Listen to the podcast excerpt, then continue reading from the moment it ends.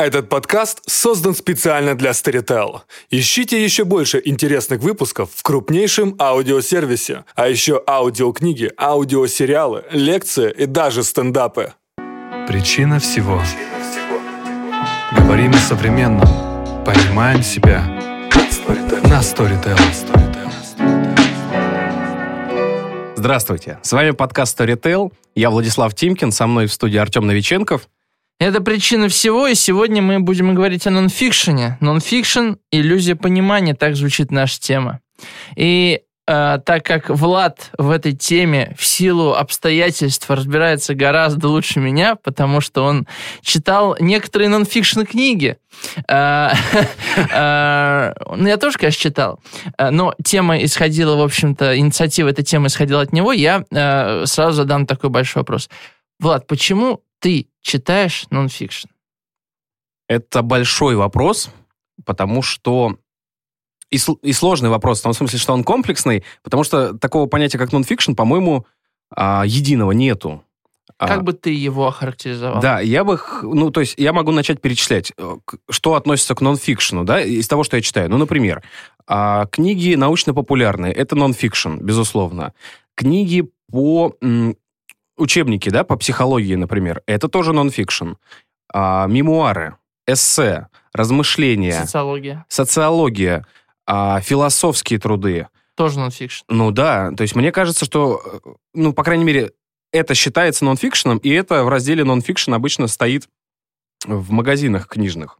И поэтому твой вопрос, почему я их читаю, это вопрос такой же широкий, как и э, сам нонфикшн. И я это считаю просто потому, что это огромная часть информационного поля нашей жизни, и а, именно в этих книгах зачастую есть ответ на те вопросы, которые нас волнуют. Ну, давай для слушателей э, озвучим э, non-fiction и fiction. Fiction, э, по факту, это билетристика, то есть это художественная литература, которая обычно имеет сюжет, нарратив, э, а non-fiction — это э, литература, в которой э, во главе с, с, не вымысел, а нечто реально существующее, так скажем. Как будто. Да? Как, ну, как будто это мы уже об этом дальше будем говорить.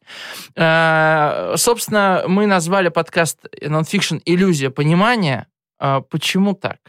Потому что нонфикшн, в отличие от билетристики, а, имеет двойное дно. Он настолько может качественно объяснять какую-то из сторон жизни, угу. что он дарит вот эту самую иллюзию понимания. То есть, когда ты прочитал одну книжку, ну, например, Энгельса, «Происхождение семьи, государства и частной угу. собственности», и... А, это нонфикшн. Это нонфикшн, абсолютный. А, и ты можешь довериться автору и сказать, все, теперь понятно. Теперь я знаю, как это все произошло. И хотя... дальше можно не копать. И дальше можно не копать. Все, я закрыл для себя эту тему, и я теперь живу с этим пониманием. В каком-то смысле можно сказать, что Маркс для нас, как главный автор нон-фикшн в 19 веке, ага. а для нашей страны... И, наверное, еще э, происхождение видов Чарльза а, Дарвина, Чарльза безусловно. Дарвина, да? То есть это некая теория, но об этом забывается. И люди начинают воспринимать это как истину как последней истину. инстанции. Угу. И если условно у литературы художественной или у богословских трактатов есть вот это допущение того, что э, одно вымысел, а второе мы не знаем, вымысел угу. или нет, то у нонфикшн э, есть базовая предпосылка, как будто это так, как оно есть на самом деле. То есть, грубо говоря, э, мы э, сейчас с тобой э, можем так разделить что, скажем, та же философия или, значит, какая-то литература религиозная, ну, что касается там Фомы Аквинского, там, да, и так далее, это литература про попытку понимания, да, а нон-фикшн, который, скажем, Харари, да, которую угу. сегодня все так любят и почитают, и читают, это э, как раз предложение понимания. Так, нет? Попытка к пониманию и, или понимание? Ну, да, с какой стороны можно сказать, что автор нонфикшена говорит нам, э, что он понял, и сейчас объяснит нам.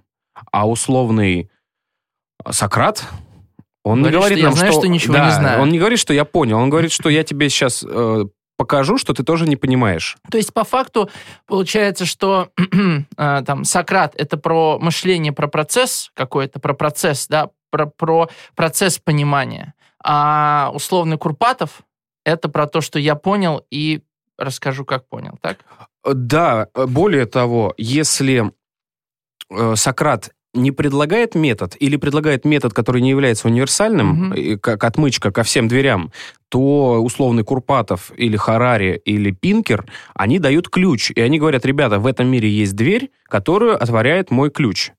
И, И этот ключ стоит столько, сколько стоит моя книга, да? ну, либо мой тренинг, либо мой курс. Ага. И некоторые люди после этого действительно чувствуют, что в их жизни появился смысл и понимание, и И оправдание. Они, и оправдание. Но вот мне кажется, сама вот эта штука, что сама постановка вопроса, что тебе необходимо какое-то оправдание к действию, какая-то вот э, книга, которую прочитав, ты начнешь действовать, наконец, а, правильно, условно, мне кажется очень опасной и спекулятивной. Ну, потому что вот если я не прочитал нонфикшн про то, почему быть этичным а, выгодно или эффективно, да, я не буду этичным. А вот мне доказал автор а, наглядно на пальцах, я такой, ага, быть этичным выгодно, поэтому давайте строить бирюзовую организацию внутри себя и вокруг себя. Я вспомнил Джорджа Карлина, знаешь, комик, Комик, такой, да. да? У него есть э, такая, такой, такой отрывок. И я, говорит, не понимаю, зачем нужны книги про мотивацию. Если я поднял свою задницу с дивана, вышел из дома, дошел на магазин, заплатил деньги за книгу и прочитал ее, какая к черту мотивация, она у меня и так есть. Ну, примерно так. И мне кажется, что нонфикшн часто, вот если мы говорим про self-help литературу, то нонфикшн часто переадресует как будто имеющуюся у нас уже мотивацию или лишнюю энергию э, и канализирует ее как будто. То есть я очень хочу что-то делать, но непонятно, что делать, и э, страшно, и нет людей, с которыми можно посоветоваться. А здесь я прочитаю книгу, и такой, для успеха нужно выпивать два стакана воды в день. И я такой, отлично, начну выпивать два стакана воды в день. Но это может не иметь никакого отношения к, реально, ре- к решению той проблемы, которая у меня реально существует. Смотри, То, что ты сейчас упомянул self-help литературу, о которой мы уже говорили, это, мне кажется, не случайно. Вот эта грань между нонфикшеном научным, да, э, который, например, сдает фонд «Династия» в России, а, и э, между self-help литературой э, таких э, тренеров, коучей и так далее, как будто бы граница между ними раз- размывается или уже размыта. И ты согласен с этим? Я согласен, но... мы- как, как читателю, да, э, ну как ты считаешь, вообще М. понять, что из этого, грубо говоря, э, основывается на научном знании, а что голая интерпретация в целях как раз-таки self-help?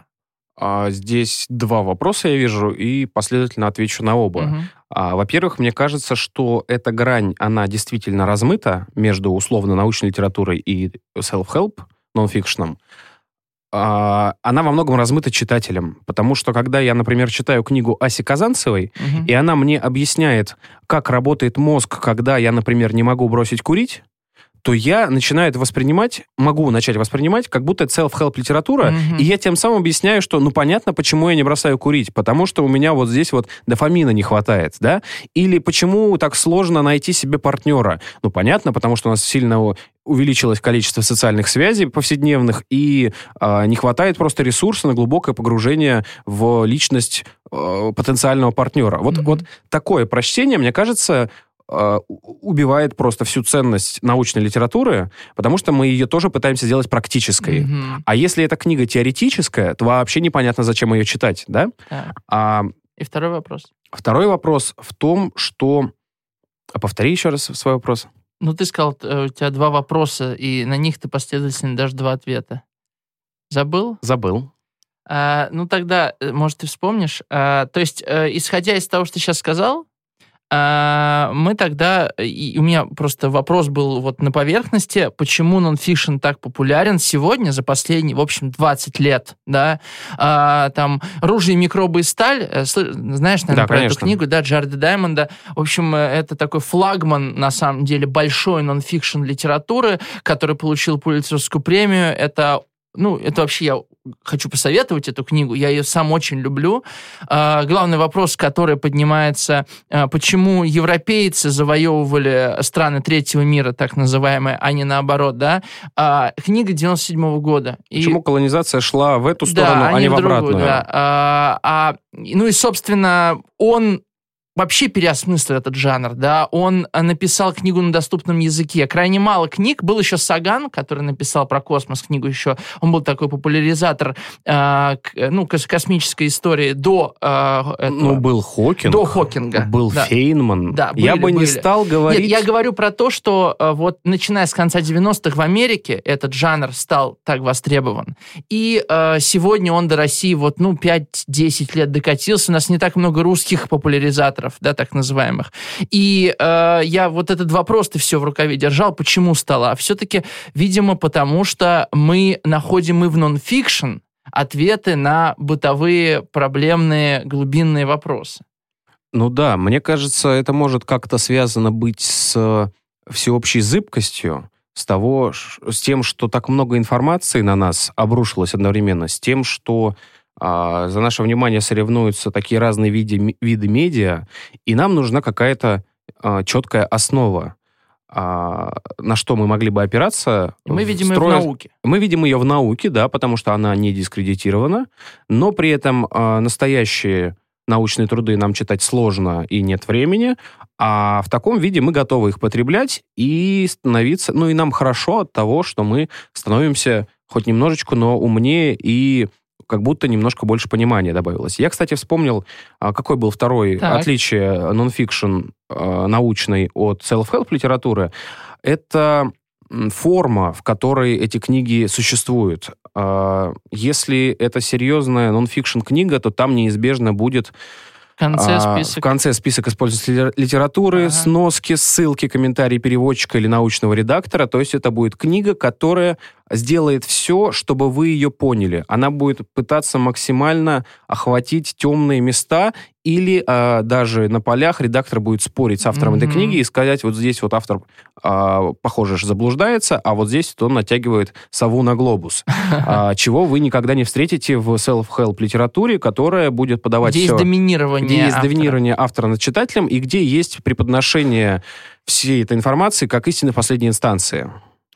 Смотри, а, я вот сейчас угадываю вопрос, который у слушателей возникает. Не кажется ли тебе, что вообще появление вот этого нонфикшн такого массового, конечно, он всегда существовал, безусловно, да, ты уже упомянул и Энгельса, там, и Дарвина мы вспомнили. Не кажется ли тебе, что этот процесс, с одной стороны, да, он популяризирует науку и э, как бы пережевывает и понятным языком для широкой аудитории все поясняет, но с другой стороны, он и обесмысливает ее, и получается пересказ пересказа, как это описано было у Брэдбери в 4.5.1 по Фаренгейту. Вообще вот э, как ты, что ты об этом думаешь, вот про эту амбивалентность э, нон-фикшн? Мне кажется, что даже не так страшно, что а, пересказ пересказа обесценивает знания. Мне кажется гораздо более серьезной проблемой некая профанация науки.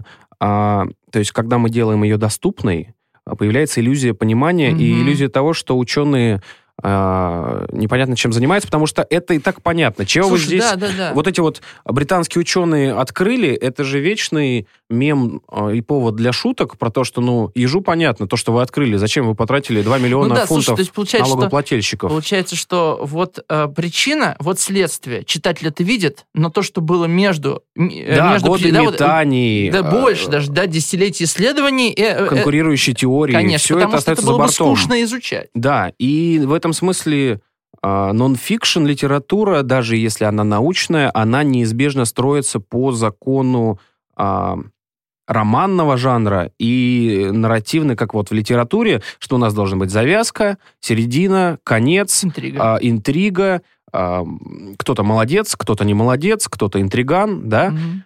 и даже мемуары Фейнмана, условно, который э, был одним из э, руководящих лиц э, в разработке э, американской атомной Ну, программы. он один из отцов квантовой физики. вообще. Да, э, в его мемуарах мы явно видим, что кто-то... Здравствуйте, мистер Здравствуйте, Фейнман. мистер Фейнман, Так да. называется, так А вы, должно быть, шутите, мистер Фейнман. да.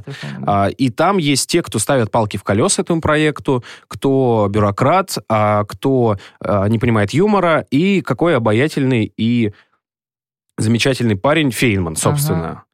И с одной стороны, такой формат написания книг существует для того, чтобы их было приятно и легко читать, а с другой стороны, он, опять же, мало э, чем похож на сухой научный стиль статей. Слушай, но здесь есть интересный момент. То есть, когда ты читаешь нонфикшн книгу, скажем, Рамачандрана, а, да, или... Расскажи а, про эту книгу. а, ну, «Мозг рассказывает». Книга называется, э, где Рамачандран сам очень большой ученый. Ныне живущий. Да, ныне живущий. Он индус э, по происхождению, но работает в американском университете. Там, или ты читаешь какого-то да, Хо- Хокинга, например, да, то ты получаешь историю исследований из первых уст, то есть с тобой разговаривает ученый. Да, я хочу вот эту разницу подчеркнуть. Да, и он э, делает акценты так, как он считает Так, да, важно. Да, да, то есть, э, э, и он как бы снимает, не то что снимает, он, он говорит, что это мое видение, видение ученого. И тот же самый Докинс, его очень сложно читать, хотя он такой довольно популярный Да. нонфикшн. А есть авторы нонфикшена, которые просто долго изучали тему, читали много разных трудов, собрали все это, скомпилировали и написали книгу об этом. Мне кажется, тут есть тоже большая разница. А, п- И та- книга Фейнмана в том числе, да, то есть понятно, что она и стилистически отличается, скажем, но Рамачандран тоже шутит в своей книге, но ты читаешь непосредственно самого Фейнмана, а не студента, который э, был на лекциях Фейнмана и написал популярную книгу, да, то есть как бы вот эта э, завеса, да, эм, ответственности или э, оригинальности знания, да, она как бы э, отсутствует, когда ты непосредственно с автором этих идей разговариваешь. Безусловно, ты прав, но мне кажется, что это становится проблемой только если я останавливаюсь на вот этом студенте, который пересказывает то, что он услышал на лекции великого профессора. Мне кажется, если эта книжка является просто а, разжигателем аппетита и интереса и Мгм. проводником к дальнейшему интересу и изучению этой темы, то это замечательно. И в этом смысле, что чем больше э, нонфикшн, научпопа выходит, тем лучше, потому что каждый может найти то, что ему интересно. Кому-то крылья бабочки, а кому-то интерференция света, да, а кто-то вместе их сложит и э, поймет, каким образом узор образуется на крыльях бабочки. И если я пойду дальше, в более серьезную литературу, Изящно, Влад, изящно, очень изящно. э, то э, это здорово, я только за. Да. Ну, понимаешь, э, слушатели сейчас могут э, подумать, слушайте, ну, люди почитают self-help литературу и скажут, блин, я сейчас тоже могу это пропагандировать, соберу э, круг, э, допустим, секты или чем-то еще, и буду помогать людям. Чем тогда Ты знаешь, у Мираба Мамардашвили есть хорошая фраза. Каждый может, но не каждый сможет. Ничто не мешает завтра создать группу ВКонтакте или в Фейсбуке, а, кинуть всем своим друзьям приглашение в эту группу и сказать, ребята, приходите на мой мы новый узнали тренинг, причину всего. я вас всех прокачаю. Ну, кто-то, может, придет. Но, скорее всего, зал, который ты снял в Олимпийском, не окупится. Ну, в связи с этим я хотел тебя спросить про одного человека. Давай. э, про, э, про э, Джордана Питерсона. Я знаю, что ты его периодически постишь у себя в канале. Вот, и э, мне интересно, ну, я уверен, что э, многие его читают, многие его почитают и так далее. Вот как ты относишься к этой фигуре, и к его книгам, если ты читал и так далее? Мне кажется, Джордан Питерсон — это самый большой трикстер 2018 года. Трикстер? Да, потому что это канадский психоаналитик Мгм. юнгианского толка, который всю свою жизнь вел частную практику и преподавал в университете Юнга, в университете Торонто, по-моему. И вдруг он становится каким-то глобального уровня а, ньюсмейкером, а, о нем все пишут, выходит его книга «12 правил жизни». Я Точно. почему его назвал Трикстером? Потому что мне кажется, что эта книга, я видел эту книгу, когда она только появилась, и она стояла на полке среди а, всяких эм, тайм-менеджментов, а, семь быстрых шагов улучшить свою жизнь. Так он так и, и она- называется, 12 правил жизни 12 противоядия, правил- от, противоядия от хаоса. Именно. И она оформлена точно так же. И я думаю, очень многие люди купили эту книгу, Ага. принесли домой, Ага. открыли и завязли на десятой странице.